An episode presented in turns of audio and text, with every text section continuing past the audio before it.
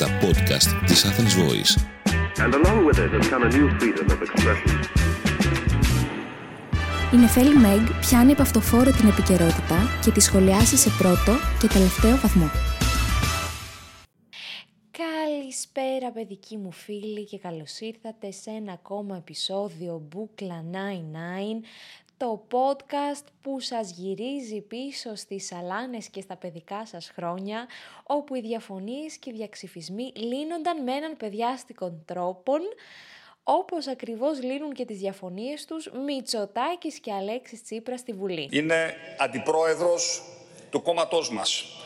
Του συνομιλώ Προφανώς και όχι. Λοιπόν, τι είναι αυτά τα οποία λέτε; Είναι δυνατόν να υπονοείτε ότι παρακολουθούσα εγώ υπουργό της κυβέρνησης; Τροπή, δεν τρέπεσε λίγο.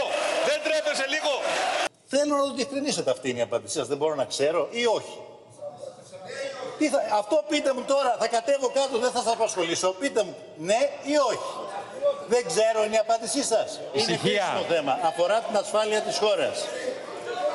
Σας δίνω το λόγο, απαντήστε. Δεν θα, Α, απαντήστε κύριε Μητσοτάκη, ποια είναι η απάντησή σας; Έχω πολλά ακόμα να πω, δεν θα τα πω. Απαντήστε, είναι κρίσιμο. Είναι δεν ξέρω η απάντησή σας ή όχι.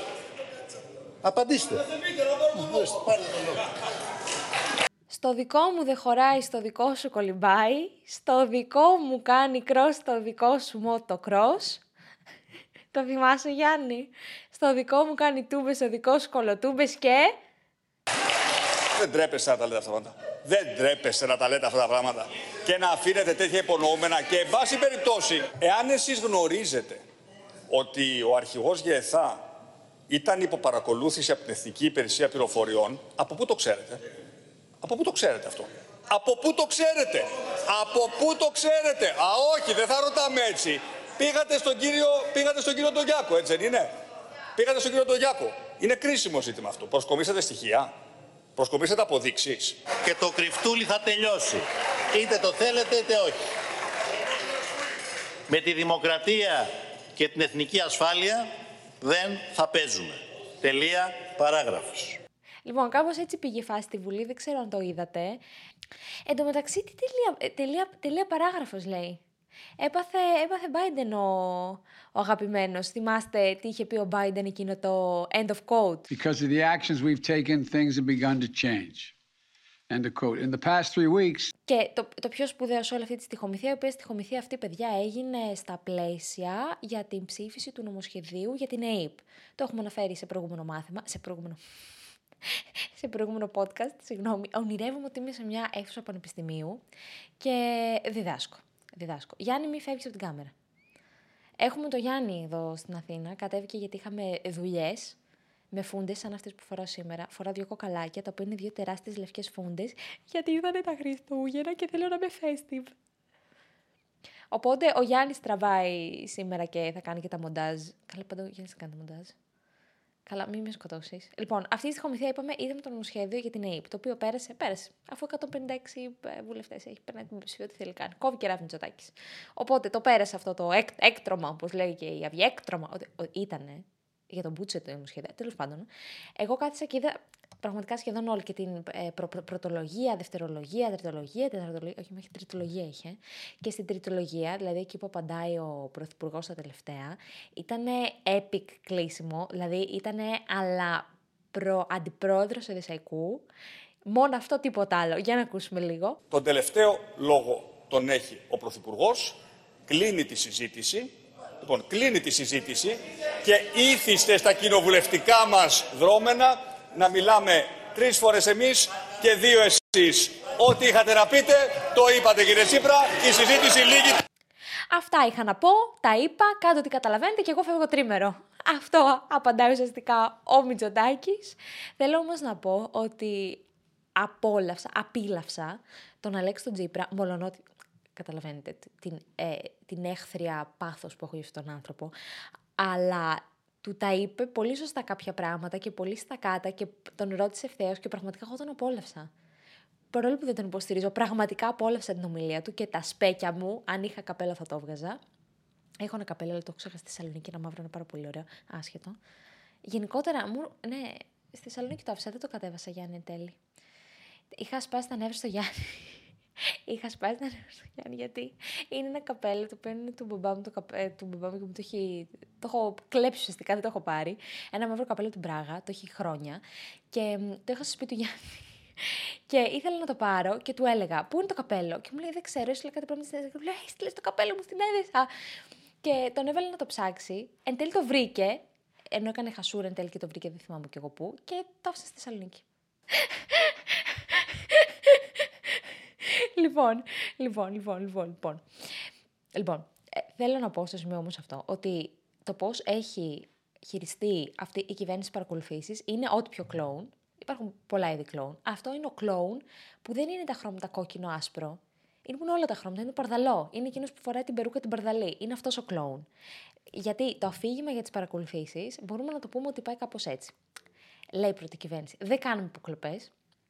Μετά λέει, δεν ξέραμε ότι γίνονταν υποκλοπές. Μετά το αλλάζει και λέει, κάναμε υποκλοπές, αλλά ήταν νόμιμες. Μετά το ξαναλάζει και λέει, όσες υποκλοπές ήταν παράνομες, τις έκανε αυτονομημένο κομμάτι της ΑΕΠ και τώρα σε λίγο περιμένουμε να πει, κάναμε υποκλοπές για να πιάσουν η βέλη για την Καηλή. Και έρχομαι στο διαμάντι, φίλες και φίλοι. Εύα, Καηλή, κυρίες και κύριοι, δεν ξέρω, δεν ξέρω αν ακούσατε, σίγουρα θα ακούσετε. Έχει, έχει βουήξει ολόκληρη η Ευρώπη να πούμε την Εύα Καηλή. Αλλά για εσάς που δεν ακούσατε, είμαι εγώ εδώ για εσάς. Η Εύα Καηλή λοιπόν κατηγορείται ότι χρηματίστηκε από το Κατάρ προκειμένου να προωθήσει την ατζέντα του σε ευρωπαϊκό επίπεδο. Η Εύα Καηλή είναι αντιπρόεδρος του Ευρωπαϊκού Κοινοβουλίου, μέλος του Πασόκ Κινάλ Άννα Μαρία Παπαχαραλάμπους και του ενός κόμματος στην Ευρωβουλή, Σοσιαλιστικό κάτι, δεν θυμάμαι ποιο. Λοιπόν, τι έγινε τώρα. Η βέλγικη εφημερίδα είναι, εφημερίδα είναι, Le Soir, Le Soir, αποκάλυψε το Water, Watergate, είδες κατευθείαν πήγα να το πω, Qatargate, να μου το θυμηθείτε, θα γίνει επόμενη ταινία αυτό το πράγμα, γιατί είναι πραγματικά κινηματογραφικό. Είναι απίστευτο το πώς συνέβη όλο αυτό ουσιαστικά αποκάλυψε το Qatar Gate ένα από τα μεγαλύτερα σκάνδαλα διαφθοράς και παράνομου χρήματος των τελευταίων ετών και σε μια συνέντευξη που διάβασα του Louis Collard, ο οποίος είναι ένας από τους τρεις ρεπόρτερ που ασχολήθηκαν με την υπόθεση αυτή, είπε ότι οι ανακριτές, αυτό που σας είπα, ότι υποψιάζονταν ότι το Κατάρ προσφέρει χρήματα σε υψηλά ιστάμενα πρόσωπα στο Ευρωπαϊκό Κοινοβούλιο προκειμένου να προωθήσει τις ε, ατζέντες του. Και κάθε μέρα, θα σταθώ σε αυτό το ζήτημα γενικότερα, να σα πω λίγο το, το σκηνικό, αν δεν το έχετε διαβάσει. Αλλά κάθε μέρα θα βγαίνουν και πάρα πολλά. Και όπως λένε οι περισσότεροι, this is the tip of the iceberg. Η κορυφή του παγόβουνου, παγοβούνου, παγόβουνου, παγόβουνου καλύτερα μου ακούγεται. Οπότε νομίζω ότι κάθε μέρα θα ακούμε και κάτι, οπότε δεν, έχετε, δεν έχει και πάρα πολύ νόημα να αναλωθούμε σε αυτό. Αλλά να πούμε ότι την Παρασκευή βρέθηκαν σε πολύ μεγάλες ποσότητες λες και είναι ναρκωτικά, ξέρω εγώ, ε, ε, βρέθηκαν 600.000 ευρώ στο σπίτι του πρώην Ιταλού Ευρωβουλευτή Πιέρ Αντώνιο Παντσέρη, ο οποίος θεωρείται ότι είναι και εγκέφαλος αυτή την εγκληματική οργάνωση, γιατί ουσιαστικά κατηγορούνται για εγκληματική οργάνωση, ξέπλυμα βρώμικου χρήματος και διαφθορά. Και πιάστηκε την Παρασκευή επίσης. Κοιτάξτε να δείτε πώς την είχαν στημένη στην Καηλή, διότι αυτή εμφορείται εφορείται, μπορούμε να το πούμε, προστατεύεται, ας πούμε καλύτερα, από τη βουλευτική ασυλία. Οπότε δεν μπορούν να την πιάσουν έτσι. Πρέπει για, για να σε πιάσουν, εφόσον έχεις βουλευτική ασυλία, πρέπει να κάνεις κάτι επαυτοφόρο. Για να ακυρωθεί η βουλευτική σου ασυλία και να σε πάνε. Ε, Κατάλαβες. Λοιπόν, τι κάνανε, περίμεναν τον άντρα της, έναν Ιταλό, ο οποίος είναι επίσης και σε ΜΚΟ και αυτά, έξω από το σπίτι και μόλις τον είδαν να βγαίνει, τον συνέλαβαν αυτόν και κατευθείαν του κατήσχαν και το κινητό του, οπότε δεν πρόλαβε να ειδοποιήσει κανέναν. Και ταυτόχρονα συνέλαβαν και τον πατέρα της Καηλή έξω από το Σοφιτέλ, ο οποίος μετέφερε μια σακούλα με πάρα πολλά χαρτονομίσματα. Και με αυτή την πρόφαση μπήκαν στο σπίτι της Καηλή που ήταν μαζί με τον, ε, με τον σύντροφό της και βρήκαν εκεί πέρα άλλες 150.000. Ουσιαστικά έτσι κάπως ακυρώθηκε η, η ασυλία της και τη φέρανε να την ανακρίνουν. Αν τα έχω καταλάβει κι εγώ καλά, γιατί ακόμα τα διαβάζω, νομίζω ότι αυτό εννοούν όταν λέει το ακυρώθηκε το αυτόφορο. Κάπως το είχαν στημένο. Επίσης ξέρουμε ότι η Καηλή, και αυτό το διάβασα, ίδρυσε εταιρεία πριν από ένα μήνα με αντικείμενο την εμπορία και εκμετάλλευση ακινήτων και, ε, και εντοπίστηκε αυτό το ακίνητο από την αρχή για το ξέπλυμα μαύρου χρήματος. Η εταιρεία αυτή είχε έδρα στο Κολονάκι, εδώ, locally, Αθήνα, την οδό Σκουφά συγκεκριμένα και δεσμεύτηκε από την αρχή Και τώρα γίνεται και έλεγχος για την γενικότερη δραστηριότητά της. Έχουν μπλοκαριστεί οι λογαριασμοί της και διάφορα άλλα ωραία. Βασικά έχει τελειώσει αυτή η γυναίκα γενικά με αυτό που έκανε και είναι πολύ sad, διότι είναι μια πάρα πολύ όμορφη γυναίκα, μια πολύ πετυχημένη γυναίκα, έχει ένα πάρα πολύ ωραίο σύντροφο, δεν ξέρω αν έχει παιδιά, αυτό δεν έχει σημασία. Απλά μου κάνει εντύπωση, ρε φίλε, έχεις σαν ευρωβουλευτής, έχεις ένα πάρα πολύ καλό μισθό, παίρνουν γύρω στα 7 χιλιάρικα. Τα έχουν όλα πληρωμένα, τα, τα γραφεία τους αυτά. Γιατί ρε εσύ, γιατί πόσο, πόση απληστία πια, δεν σου φτάνει. Δεν σου φτάνει να βγάζεις το μήνα 7.000 ευρώ. Νομίζω είχαμε κάνει και ένα podcast αρχικά για να θυμάσαι που λέγαμε με πόσα χρήματα μπορεί να είναι χαρούμενος ένας άνθρωπος το μήνα. Και με μία έρευνα που είχα. Μη γελάς. Γελάς. Ή δεν είχα βρει μια έρευνα που έλεγε 5.000 ευρώ το μήνα. Ότι αν έχεις είσαι. Με κοροδεύει. Με κοροδεύει, φίλε. Το χαριτωμένο θα είναι να δούμε την ε, κυρία Καηλή να επικαλείται ενώπιον του Βελγικού Δικαστηρίου το άρθρο 61 του Ελληνικού Συντάγματος και να πει ότι δεν υποχρεούται να δηλώσει τίποτα ενόρκος, διότι όλα αυτά έγιναν κατά τη διάρκεια άσκησης των βουλευτικών της καθηκόντων και ήταν παράνομη η παρακολούθησή της και δεν χρειάζεται να σχολιάσει τίποτα άλλο. Όπως θα μπορούσε να πει εδώ πέρα στην Ελλάδα, όπως έχουν κάνει και διάφορα εδώ πέρα, με τα δικά μας τις υποκλοπές και μαμαμαμαμου. Αλλά αν κάποιος το πει αυτό, πραγματικά δεν χρειάζεται να σχολιάσει τίποτα άλλο. Αν, αν πραγματικά κάποιος πιστεύει ότι ο κατηγορούμενος υποχρεούται να καταθέσει ενόρκο στο δικαστήριο εις βάρος του. Οπότε μπορεί να συνεχίσει να λέει αβέρτα μαλακίες. Το αστείο με την όλη υπόθεση είναι ο σύντροφος Αντρουλάκη, φίλες και φίλοι, ο σύντροφος Αντρουλάκη, ο οποίος αντί να απολογηθεί για τα κατορθώματα του μεγάλος στελέχος του, γιατί η Καϊλή είναι πα, παλιό Πασόκ. Και τα λέω παλιό Πασόκ ενώ είναι πάρα πολλά χρόνια στο Πασόκ. Και αντί να απολογηθεί για αυτή την επιλογή, διότι οι υπόλογοι είναι και οι άνθρωποι που. Γι' αυτό πολλές φορές νευριάζω όταν ακούω κάποιον να λέει Εσείς φταίτε που τους ψηφίσατε. με, με αυτή τη δήλωσή σου δεν είναι σαν να μετακυλείς την ευθύνη στο, στους ψηφοφόρους, ενώ ένα κόμμα είναι το καθήλυνα αρμόδιο να κρίνει και να επιλέγει τα άτομα με τα οποία στελεχώνει την παράταξή του. Αυτοί δεν έχουν πρώτα την ευθύνη για τους ανθρώπους που φέρνουν μέσα σε ένα ψηφοδέλτιο. Δηλαδή, πώς γίνεται να κατηγορεί κάποιος τον χύψη πολίτη που ψήφισε αυτούς. Δεν έχει, δηλαδή, ο, ο πολίτης δεν έχει την ευθύνη για ποιους βάζει στο ψηφοδέλτιό του το Πασόκ ή Νέα Δημοκρατία. Καταλάβατε γιατί μου τη δίνει αυτό το πράγμα. Πρωτίστως, όταν κάποιος βγαίνει κάρτο από ένα κόμμα, την ευθύνη την έχει το ίδιο το κόμμα. Και όχι ο πολίτης που τον έβγαλε στη Βουλή. Like, what the fuck. Τέλος πάντων, αυτό είναι μια, μια ε, ε, παρέκταση. Τι έκανε λοιπόν ο Ανδρουλάκης, για ποιο πράγμα μίλησε, για να ακούσουμε. Αφού πρώτα αξιοποίησαν την κυρία Καηλή ως δούριο ύπο στην υπόθεση των υποκλοπών για να θολώσουν το τοπίο στο Ευρωπαϊκό Κοινοβούλιο και την αρμόδια Εξεταστική Επιτροπή ΠΕΓΑ, προετοιμάζοντας σε δεύτερο χρόνο τη μεταγραφή αεροδρομίου, τώρα, κύριοι της Νέας Δημοκρατίας κάνουν ότι δεν την γνωρίζουν. Εδώ εσύ, φίλε, κάνεις ότι δεν την γνωρίζεις. Μας κοροϊδεύεις, φίλε, πραγματικά. Πρόεδρος Πασόκ Κινάλ, το πρώτο πράγμα που έκανε, αν είναι αν είναι, αν είναι, και το έκανε σπευσμένα, ήταν να σβήσει από το λογαριασμό του στο Twitter τα θερμά συγχαρητήρια που είχε δώσει στον δούριο ύπο της Νουδού, όπως ονομάζει την ε, Καηλή, για την επιτυχία της να εκλεγεί αντιπρόεδρος του Ευρωπαϊκού Κοινοβουλίου. Λες και χωρίσανε, ξέρω εγώ, και λέει: Δεν τι θα σου κάνω, και σβήνει το tweet. Αλλά όλα μένουν στο ίντερνετ. Και πραγματικά, αν κάτσω και σκεφτώ ότι τη διέγραψε πριν καλά-καλά γίνει γνωστή η υπόθεση, αυτή, τουλάχιστον σε εμάς που τη παρακολουθούμε και από μια απόσταση, γιατί δεν είμαστε μέσα στα πράγματα, δεν ασχολούμαστε με την πολιτική. Πώς δεν υπενθύμησε, πραγματικά απορώ, ότι σε κάθε περίπτωση η παρακολούθηση μελών Ευρωκοινοβουλίου από τις αρχές είναι απαράδεκτη και επικίνδυνη για τη δημοκρατία; Γιατί ο Ανδρουλάκης τα λέει αυτά για το δικό του με τις παρακολουθήσεις εδώ πέρα στην Ελλάδα. Αλλά τώρα πραγματικά, αν παρακολουθούσαν όντως την καλή και είχε γίνει όλο αυτό το πράγμα, είναι, είναι με την ίδια λογική κατακριτέο ότι αν, Δηλαδή, τώρα θέλω να, κάτσε, να κάτσουμε να σκεφτούμε όλοι μαζί. Πρέπει ή δεν πρέπει εν τέλει να παρακολουθούνται πολιτικοί με, με αυτή την έννοια; Δηλαδή, την, την Καηλή την παρακολουθούσαν εδώ πάρα πολλούς μήνες. Και εν τέλει βγήκε αυτό, αυτό το πράγμα, αυτό το Qatar Gate. Αν υπήρχε μια διάταξη που απαγόρευε απόλυτα την παρακολούθηση μελών του Ευρωκοινοβουλίου, δεν θα ήταν πρόβλημα αυτό το πράγμα.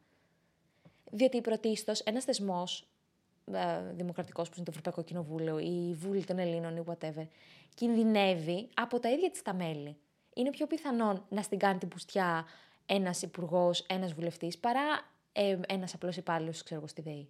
Καταλαβαίνετε τι εννοώ. Ποιος πρέπει να ελεγχθεί και να παρακολουθηθεί at the end of the day. Αυτές είναι δικές μου σκέψεις, βέβαια.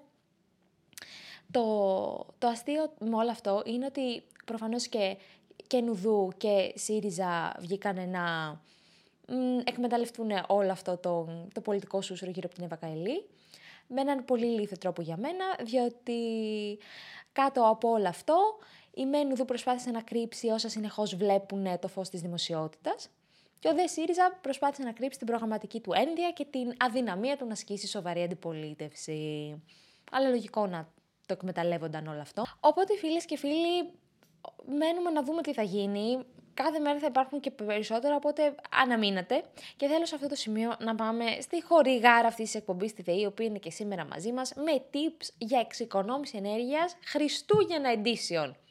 Δηλαδή, στολίσατε, εγώ δεν έχω να στολίσω εδώ στην Αθήνα, αλλά αν πάω στην Έδεσα, λογικά η μαμά μου θα έχει στολίσει. Λοιπόν, πάμε λίγο στα λαμπάκια, φίλες και φίλοι. Και μας λέει κάτι αυτονόητο εδώ για πολλούς, γιατί η μαμά μου μάλλον όχι, οπότε το λέω από το podcast, μπας και το ακούσει και αντικαταστήσει τα συμβατικά χριστουγεννιάτικα λαμπάκια με LED, διότι έχει κάτι λαμπάκια από το 1997, το οποίο δεν ξέρω και πόσα βατ και είναι. Α, βασικά ξέρω γιατί μου το μαθηδέει.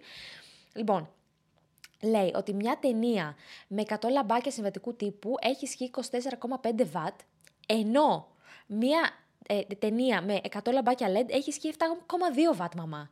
Για σένα τα λέω, μπας και τα ακούσεις και πάρεις καινούργια λαμπάκια. Άιντε. Μας λέει επίσης η ΔΕΗ ένα tip να μην τα ανάβουμε τόσες ώρες όσο τα ανάβαμε, ξέρω εγώ, να τα ανάβουμε λιγότερες ώρες. Έτσι. Έστω ρε παιδί μου ότι ανάβατε τα λαμπάκια 7 ώρες την ημέρα από τις 20 Δεκεμβρίου. Καλά, περισσότεροι τα ανάβουν από την 1η Δεκεμβρίου, αλλά πάση περιπτώσει. Έστω 20 Δεκεμβρίου μέχρι 7 Γενάρη, προσπαθούμε να περιορίσουμε τις ώρες χρήσης τους στις μισές, 3,5 ώρες την ημέρα. Αυτά τα λέω για να μην σας έρθει μετά φουσκωμένος ο λογαριασμός. Εγώ τα λέω αυτά να με ακούσετε. Την επόμενη εβδομάδα σας έχω άλλα τύπια τα Χριστούγεννα. Για τα στολίδια, για το δέντρο και για την κουζίνα. Αν και για την κουζίνα τα έχουμε πει. Αν είστε επιμελείς μαθητές. Νομίζω ότι θα τα θυμάστε. Και συνεχίζω. Λοιπόν, θέλω να φέρω τώρα, παιδιά, ένα ζήτημα ψιλονομικό, ψιλοπολεδομικό. Το λιβανίζω εδώ και τρεις εβδομάδες να το φέρω, αλλά πάντα κάτι γίνεται στην επικαιρότητα και όλο μου ξεφεύγει. Αλλά θέλω με αυτό το θέμα να καταδείξω για μία ακόμη φορά την ανεπάρκεια του ελληνικού κράτους. Και αν είχα μια συμβουλή για ανθρώπους που μου ακούνε, και δεν το έχουν κάνει ήδη, μεταναστεύστε. Αυτό έχω να σας πω. Μην κάνετε τίποτα άλλο. Μην κάνετε καταρχάς New Year's Resolutions, αυτό που λένε ο στόχος μου για το τέτοιο την επόμενο χρόνο ή τι έχω πετύχει μέσα στο 2022, διότι αυτό θα σας οδηγήσει πιο γρήγορα στην κατάθλιψη. Δεν το θέλουμε αυτό. Δεν το θέλουμε. Δεν το θέλουμε. Οπότε, αν θέλετε να βάλετε ένα στόχο που είναι και πολύ καταφέρτο είναι να μεταναστεύσετε. Δεν είναι κάτι. Τα παίρνετε σε μια βαλίτσα και φεύγετε. Πιο εύκολα βρίσκετε δουλειά στο εξωτερικό και με καλύτερες αποδοχές. Αυτά είχα να πω. Λοιπόν, ακούστε εδώ να, γείτε, να, να δείτε. Previously που λένε και στις σειρές, τι ισχύει στο Ελλάδα. Λοιπόν, στην Ελλάδα εδώ και έναν αιώνα επιτρέπεται η δόμηση στην εκτός σχεδίου ε, στην εκτός σχεδίου. Και αυτό έχει ως αποτέλεσμα ο καθένας από εμάς να θεωρεί ότι οποιοδήποτε χωράφι έχει οπουδήποτε στην Ελλάδα είναι δυνητικά νοικόπεδο που μπορεί να χτίσει. Δηλαδή να μην ανήκει στο σχέδιο πόλεως, αν έχεις εσύ ένα, ξέρω εγώ, κάπου σε κάτι βουνά, λαγκάδια. Ότι λες, δικό μου είναι ρε φίλε, ότι θέλω να το κάνω. OK, okay. αυτό μας έχει περάσει σαν νοοτροπία. Γι' αυτό υπάρχει ένας βασικός κανόνας, ο οποίος λέει ότι το οικόπεδο πρέπει να έχει ένα συγκεκριμένο μέγεθος, το οποίο το λέμε αρτιότητα. Και, και συνήθως είναι τέσσερα στρέμματα. Στην Αττική, για παράδειγμα, υπάρχουν πολλά μέρη από την εποχή του Στέφανου Μάνου. Η ελάχιστη αρτιότητα για να χτίσεις εσύ ένα ε, οικόπεδο έπρεπε να είναι, το, να, να είναι 20 στρέμματα το κομμάτι γης που έχεις. Στην εκτός σχεδίου μιλάμε πάντα. Κάποια στιγμή εδώ και δεκαετίες επετράπει να χτίζονται μικρότερα οικόπεδα από τα τέσσερα στρέμματα. Και αυτό το λέμε παρεκκλήσεις στην εκτός σχεδίου δόμηση. Δηλαδή ο κανόνας είναι να έχεις τέσσερα στρέμματα οικόπεδο, αλλά εδώ και χρόνια και να μην έχεις τέσσερα στρέμματα πάλι επιτρέπεται. Διότι φίλες και φίλοι, τι νόημα έχει ένας κανόνας στην Ελλάδα αν δεν μπορούμε να βάλουμε και μια παρέκκληση, μια εξαίρεση, ένα κάτι τη τέλο πάντων, να το κάνουμε πιο όμορφο. Και αυτή είναι η εμπειρία που έχω με τα πολεδομικά, διότι είχα την ατυχία, τύχη, η, η δικηγορική μου άσκηση να είναι σε δικηγόρο καθηγητή πανεπιστημίου, που όχι μόνο το δίδασκε τον μπουρδέλο το πολεδομικό δίκαιο, αλλά είχε γράψει τόμους ολόκληρους πάνω σε αυτό. Η εμπειρία μου λοιπόν με το πολυδομικό είναι ότι δεν υπάρχει κανόνας, υπάρχουν μόνο εξαιρέσεις. Το ξέρεις, μ' αρέσεις. Μη κοιμάσαι. Παραδίδω τώρα. λοιπόν. Όλοι οι επιστήμονες χτυπιούνται εδώ και χρόνια ότι πρέπει να περιορίσουμε ή να καταργήσουμε εντελώς την εκτός σχεδίου δόμηση και ότι είναι πάρα πολύ προβληματική και για πάρα πολλούς λόγους, λένε οι επιστήμονες τώρα, αλλά δεν γίνεται τίποτα, είναι μια καυτή πατάτα που λέμε και κανείς δεν κάνει κάτι. Όσες προσπάθειες έχουν γίνει τα τελευταία χρόνια, οι οποίες είναι και ελάχιστες, γίνεται της πόπης. Και ε, λένε κάποιοι ρε παιδί μου, ε, αντιδρούν όλοι οι περισσότεροι βουλευτές, λένε ο ένας, ε, οι Έλληνες θα χάσουν την ιδιοκτησία τους ε, και ότι όπου έχεις ένα χωράφι πρέπει να μπορείς να χτίσεις, ή άλλο το χωράφι δεν έχει αξία. Αυτός είναι ο αντίλογος. Έρχεται λοιπόν η παρούσα κυβέρνηση πριν από δύο χρόνια και κάνει ένα νόμο, ο οποίος περιλαμβάνει ρυθμίσεις που περιορίζουν την εκτός σχεδίου δόμηση. 9 στις 10 ρυθμίσεις, να σας ενημερώσω, δεν φτάνουν ποτέ στη Βουλή που αφορούν τα πολυδομικά, διότι γίνεται τη τρελή στο πανηγύρι και μένει μία ρύθμιση μία ρύθμιση από, από τις 9 μένει μία, η οποία λέει ότι σε δύο χρόνια, τα οποία έλυγαν τον, ε, τον, τον Νοέμβρη, λίγαν, ή αρχές Δεκέμβρη έλυγε αυτό, αυτό, αυτό, αυτός ο νόμος, δεν θα ισχύουν οι παρεκκλήσεις στην εκτός σχεδίου δόμηση.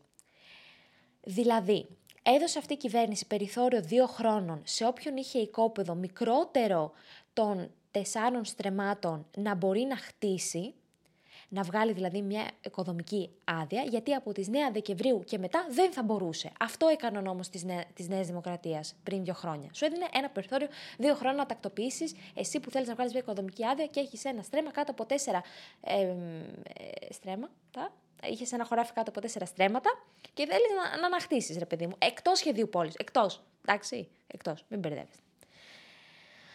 Και λέει, λέγα, είχαμε, είχαν πει ε, πολλοί επιστήμονες, ένα, ένα, ένα μεγάλο βήμα, να κάνουμε κάτι, να περιορίσουμε λίγο το πρόβλημα. Διότι οι παρεκκλήσεις, γιατί κάποιος θα πει ρε παιδί μου, πού είναι, πού είναι το κακό, πού είναι το κακό. Οι παρεκκλήσεις αυτές, το να μπορείς να χτίζεις όπου θέλεις, χωρίς να υπάρχουν όρια και τα σχετικά, δημιουργούν ένα θέμα. Κατακαιρματίζουν τη γη, τη χωρίζουν σε μικρότερα κομμάτια και τη δόμηση.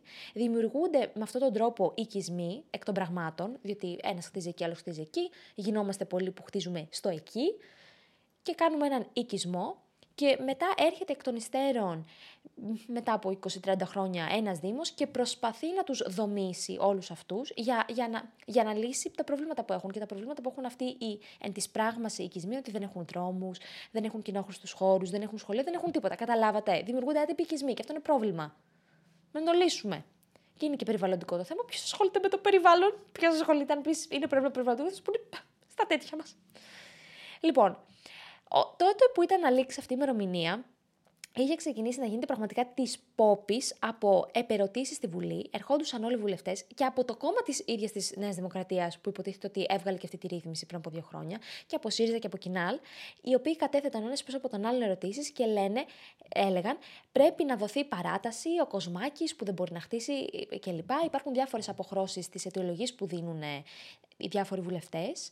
Και είναι πάρα πολύ ενδιαφέρον, γιατί αν κάτσει και διαβάσεις τις επερωτήσεις, καταλαβαίνεις και τη φιλοσοφία του κάθε κόμματος. Η Νέα Δημοκρατία, για παράδειγμα, λέει ότι πρέπει να δοθεί παράταση σε αυτή τη ρύθμιση, διότι οι πολεοδομίες έχουν φορτωθεί πάρα πολύ, γιατί θα σταματήσει η οικονομική δραστηριότητα. Ο ΣΥΡΙΖΑ, π.χ., έχει κάτι εκφράσεις τύπου είναι ομοιρία χιλιάδων μικροδιοκτητών γης ότι είναι μια ρύθμιση με ταξικό πρόσημο κλπ.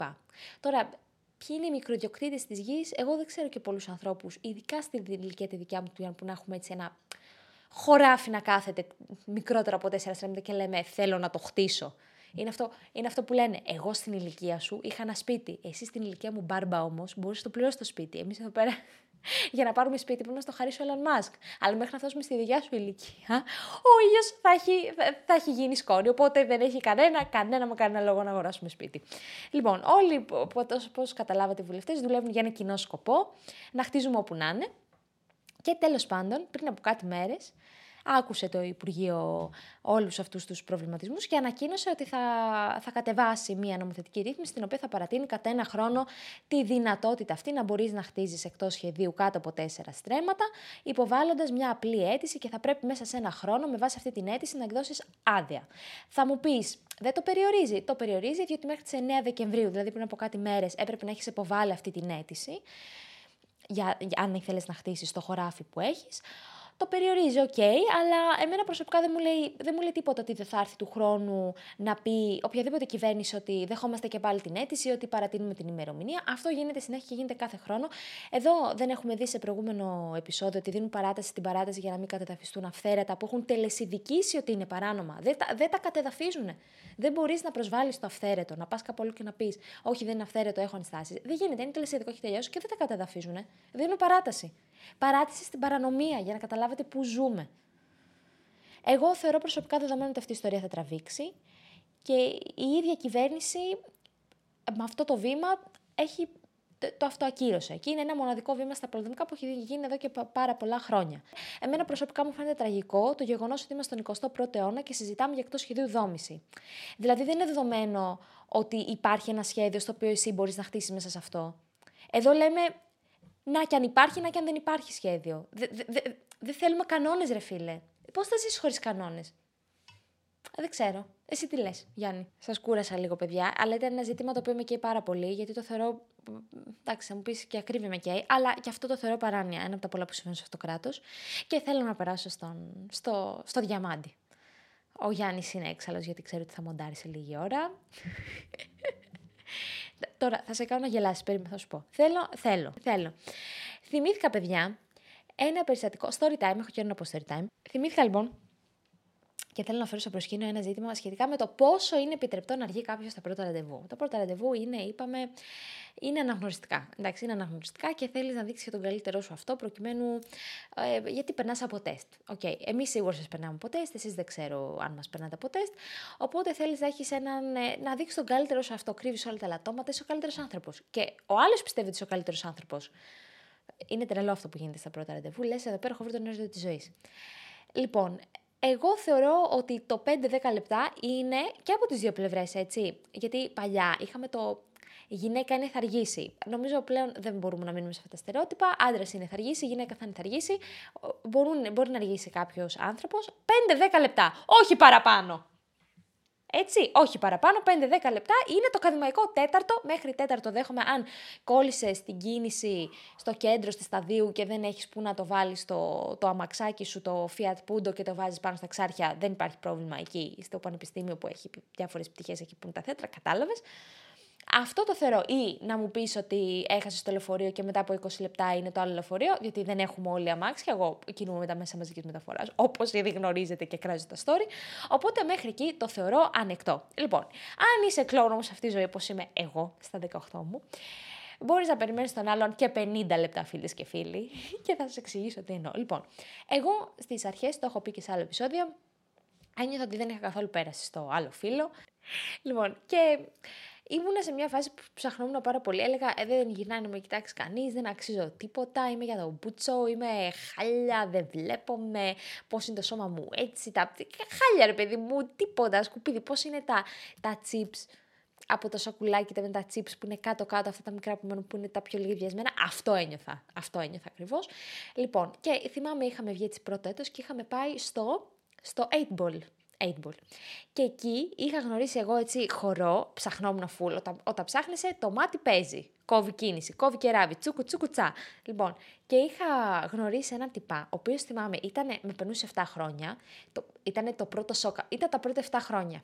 Και λέω πολύ μεγάλος. Πού να φανταστώ ότι εγώ θα. Όσο, όσο μεγάλωνα, μεγάλωνε και το gap μεταξύ των χρόνων που άφηνα από μένα και τους γκόμενούς μου. Δηλαδή, όσο, Οπότε τα 7 χρόνια για μένα δεν είναι τίποτα. Τα 7 χρόνια για μένα είναι μισός χρόνος. Έτσι το πάω. Αν δεν είναι 15 ετία, δεν, δεν είναι διαφορά ηλικίας. Α το ξεκαθαρίσουμε. Λοιπόν. Και αυτός ήταν 7 χρόνια μεγαλύτερος από μένα. Δηλαδή, εγώ ήμουν 18, αυτός ήταν. 25. Περίμενε λίγο. 25. 25. Ήταν 25. Κτηνιατρική. Δεν θυμάμαι πώς τον λέγανε. Θυμάμαι πως ήταν ξανθός, κοντούλης και είχε πολύ εκφραστικά μάτια. Λοιπόν, και λέω, εγώ τον, γνω, τον γνωρίζω αυτόν τον άνθρωπο. Πώς τον λέγανε, δεν θυμάμαι. Και λέω, έχω βρει τον. Μην βαριέσαι. λέω, έχω βρει τον έρωτα της ζωής μου. Ξέρεις, γνωρίζεις ένα άτομο και λες, εδώ είμαστε. Θα μείνω μαζί σου για πάντα. Λοιπόν, και μ, κανονίζουμε να βγούμε ένα ραντεβού. Πήγαμε.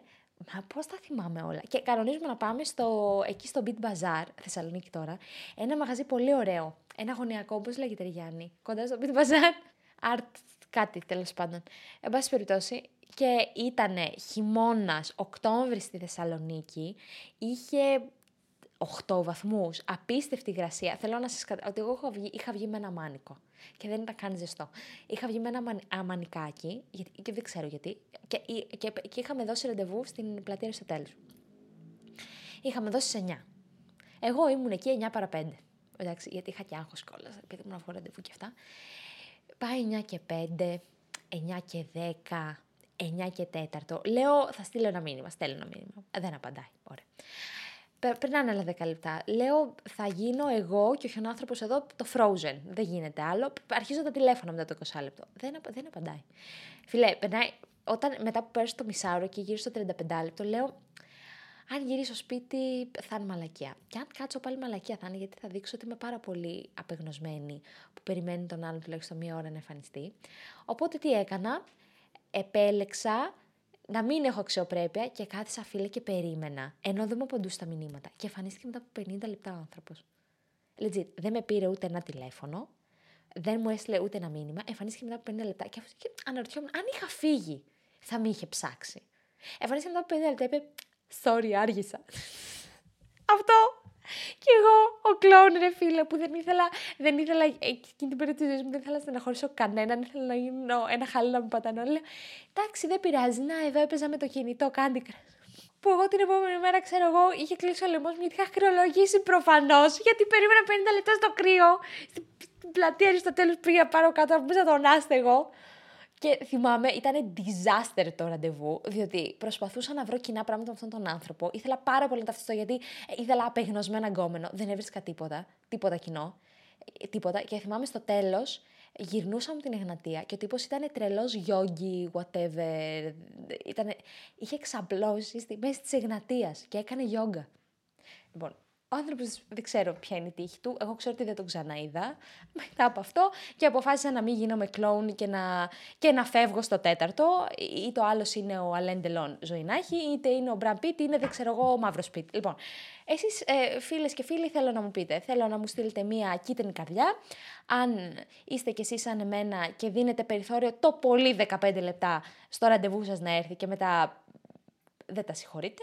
Ή αν ε, στείλετε μια μαύρη καρδιά, αν είστε κλόουν και επειδή είστε και ρομαντικοί κιόλας, λογικά θα είστε κλόουν και ρομαντικοί, περιμένετε, περιμένετε και ε, αν δεν εμφανιστεί, περιμένετε ό,τι δικαιολογία σας πει ο άλλος. Δηλαδή ήμουνα ε, ε, σε κόμμα, έπεσα για δύο ώρες.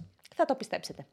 Αυτά περιμένω από εσά. Ραντεβού την επόμενη εβδομάδα εδώ πέρα, Τρίτη στις 5 η ώρα. Μπούκλα 99, 5 στεράκια σε όποια πλατφόρμα και αν μας ακούτε, γιατί λάμπουμε. Και φιλάκια πολλά ήταν ένα podcast από την Athens Voice. Μπορείτε να ακούσετε τα podcast της Athens Voice στο athensvoice.gr και στο Spotify, στο Apple Podcast και το Google Play Music.